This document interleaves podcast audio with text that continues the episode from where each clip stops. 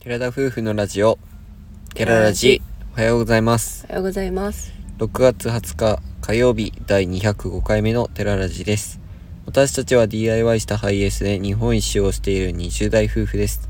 キャンプや旅の様子を YouTube にて毎週月木土曜日にアップしています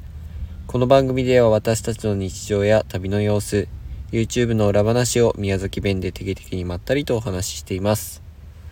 いやー眠いですね眠い。声がもうちょっとガラガラしているのがお伝伝わっているのではないでしょうか朝は低血圧だからなかなか起きられないんですよう。んまあねそ今日は外はめちゃくちゃ天気が良くてむしろ雲一つないぐらい快晴ですここ最近の中で一番天気がいいんじゃないかなと思いますおお、空がめっちゃ青い。うん、昨日曇ってたのにね。めっちゃどす黒い曇りもあったりはしたんですけよどかったよかった。今日は天気が良くて今日は釧路方面の方に旅をしようと思っていますのでなんかね、釧路方面も熊の出没が相次いでるみたいだから、ちょっと昨日もね、夜移動することになっちゃったんですけど、うんけずっとね怖くてこう見てた。まあね一番良かったのは前に大きなトラックがいたからまだそこは安心感はあったけどねちょっと気をつけつつずっと情報を見つつうん湖とかが結構多いから、行こうかなとかも思ってたんだけど、まあ、うんそういう情報を確認しつつ行きたいと思います。はいで今日の話題についてなんですがうん僕らは車中泊をしながら生活をしているということで、うんえー基本的にまあ RV パークだったりとかキャンプ場あと、まあ、一番多いのはもう道の駅で車中泊させていただくことが多いんですけど、その中で感じたことをお話ししたいと思います。うんで感じたことと言いまして特に道の駅なんですけども、うんえーどこの道の駅に行ってももちろんいろんな方が車中泊はされていて、うんキャンピングカーはもちろん多いです一番、うんその次ハイエースみたいな感じで、うんあと競馬多いね。あ競馬も多いあねのご高齢というかうんの男の方が結構競馬とかで一人でされてる方ねうんされてる方多いね。うん、で道の駅でいつも不思不思議にじゃなくてあ、うんまあ、不思議に思ってる部分ではあるその道の駅の中でキャンピングカー同士だったりとか、うんまあ、別にそれだけでもないんですけど、うんあの勝手もういつも話をしているコミュニティがいつの間にかできているっていうところでそこが不思議だなと思いつつまあいいことなんですけどうんもともと知り合いだったのかなって感じる部分もあってこの間はねあれだったね三河うん北海道にあるのかなわかんないけど三河だねって言ってこんなこと今までないよみたいなのでコミュニティができてたあし知り合いじゃなかったけどっていう話だったようね。んそう知り合いじゃないけどなんかもう同じ場所だねみたいうん、うなんのある自分らは結構もうねばすごい外から来てるからうんまあめったに話しかけられることないけどたまにその宮崎から系みたいな感じの流れにはなる、それこそね車に乗ってて「あ宮崎ナンバーや」って言われてるのはよく見るけどそうそうそれで話しかけられるまではないもんねあんまないね、うんまあ、自分たちも別に話しかけるなオーラを出してるわけではなくてそうだねツンとしてるわけでももちろんな何をいから話したらいいかわかんないし自分から何を話しに行けばいいかわかんないけど、うんなんかねそのキャンピングカーの話で盛り上がってるのかなみたいな感じだよね。うん結構長々話されてる方多いよねそうすると旅の話っていうより車の話うんをされてる感じがあるかな。キャンピングカーも憧れる部分はありますけど基本的に中見ることがないからね、ない。外見だけ見てうわめっちゃ大きいって思いながらみんなやってるんですけど、うん。まあ、自分たちのハイエースも後ろの扉開けてたら気になる方は気になるんじゃないかなとは思うんですけどね、うん。だからといって話が発展するかっていうとそういうわけではないそうね。そうね。大体があの大工の友達にやってもらってっていう流れで。それ自由しかないもんね、へーとかう言ってんその通りだからそれ、うんそれしか言えないんですけどそうねそうそうキャンピングカーの方ってあんま外に出てくることないもんねそれだけ快適なんだろうなとも思う自分らはしょっちゅうね外に行ってはで帰ってきてみたいな感じなんだけどうんうんそんな感じだねハイエースって大体商用だから仕事で休憩で車中泊してるみたいなうん感じの方が多いような気がする特に北海道とかはねそうきなんか仕事って感じやったうんだって遠くから来てても大体キャンピングカーだもん北海道にに旅に来てる人ほ県外ナンバハイーエースのキャンプタイプのキャンとか、うキン、んキャンピングカーは結構見ますよね、はい、普通のハイエースっていうのはちょっと確かに少ないかもしれないまあ道の駅の中でそういった状況を毎日のように目にしているので実際どんな感じなのかなっていうのをこちらでお話しさせていただきましたうんまあコミュニティがたくさんできるということで多分いろんな人と関わるからその人見知まあもちろん人見知りとかってそれちょっと話違う気もするけどいろんな人と話すのも楽しみの一つなんじゃないかなと思ったところでありますうん先ほども言いました通り、えー自分たちは釧路方面の方に昨日移動してきたんですけども、うんえー今日は今日明日と旅をしようと思っています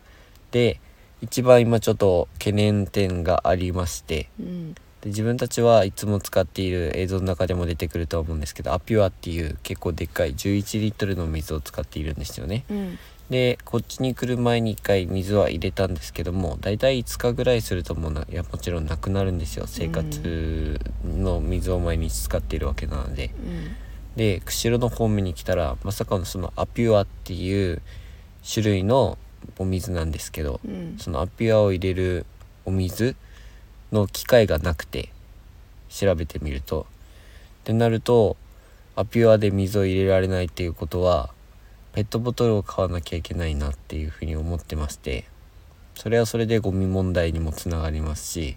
なかなか難しいんですけど全国展開にあるアピュアと言いましても北海道内ではないところもあるんだなというふうに感じてうんやっちょぱっと心配していますね。広いねどこでもだけど県日縦長い県とかもうすっごいアピアがいっぱいあるかっていうとそうじゃなくて、うんもうこれのいいところは本当210円で11リットルも入れられるっていうのと、うん毎回ねそのボトル内も洗浄してくれるうのんもあるし、その全国どこに行っても入れられるっていうのでこちらを利用させていただいてるんですけど、うまあ、湧き水とかはね組まれる方もよく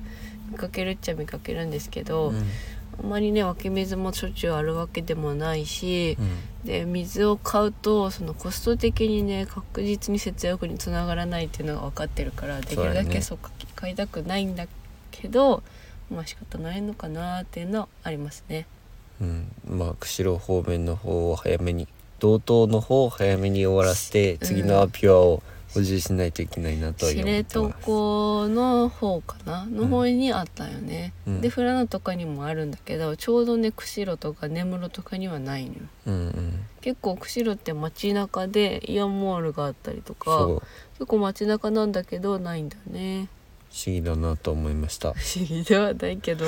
全然不思議じゃない快活はあるんだよね快活クラブは釧路はあってでも基本もう最近は温泉に入ってますね、うん雑誌で無料クーポンだとかうん、半額とかうん、そういうので利用させてもらってるんですけど温泉もねどこも泉質が良くてそう大体が塩化ナトリウム泉なんですけど、塩化物ナトリウム線っていう、なんか泉質が多いね。で昨日も温泉入って高温結構高温な気がするね、源泉を使ってるからかななのかな。うんそんな気がするなんか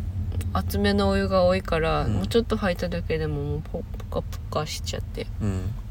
でも美肌になれそうです実際温泉に入ってるのってめっちゃいい気がしてる自分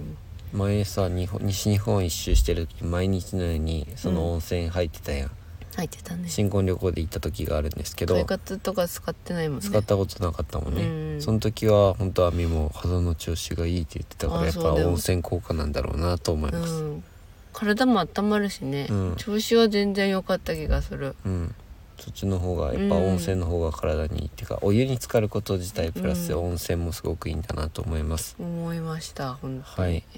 あと一つ懸念点としてましてはえっ、と電源の方がちょっと足りなくなってきているなと思いますうん、 RV パークにしょっちゅう泊まってるわけでもなくても本当にごくたまに泊まってて基本的には走行充電で賄ったりとかしていますので特に僕らが使っているサブマについては短時間で短時間じゃ充電しきれないっていうのはあります、うんだからソーラーパネルを使ってこの間一回充電してみたんですけども、うんまあ、それを一日中使ってたらあのやってたらまだ良かったかもしれないけどやっぱ晴れた日しかできないっていうのもあるし走行充電じゃたまりきられない部分もあるからキャンプをするまではなかなかフル充電にはできないなと思って節約節約節電節電の日々が続いておりますアルミバークも言って日本酒初めて2回しかまだ使ってなくて、うんえっと北海道に来た時に1回利用させていただいたんですけどそれからは1回も使ってなくて常に走行充電しているっていうような感じで、一番使うのが本当車内の電気うんを地味にずっと使ってるとやっぱり少しずつ減ってきちゃうっていうのと、パソコンうんカメラとかそういう機器類の充電でめっちゃ使ってるのがうんどうもねやっぱ困るね今の時代ってほんと何でも電気で賄う時代だそかうらだよねもう何でもかんでも充電しとかないといけないし、で冷蔵庫もあのバッテリー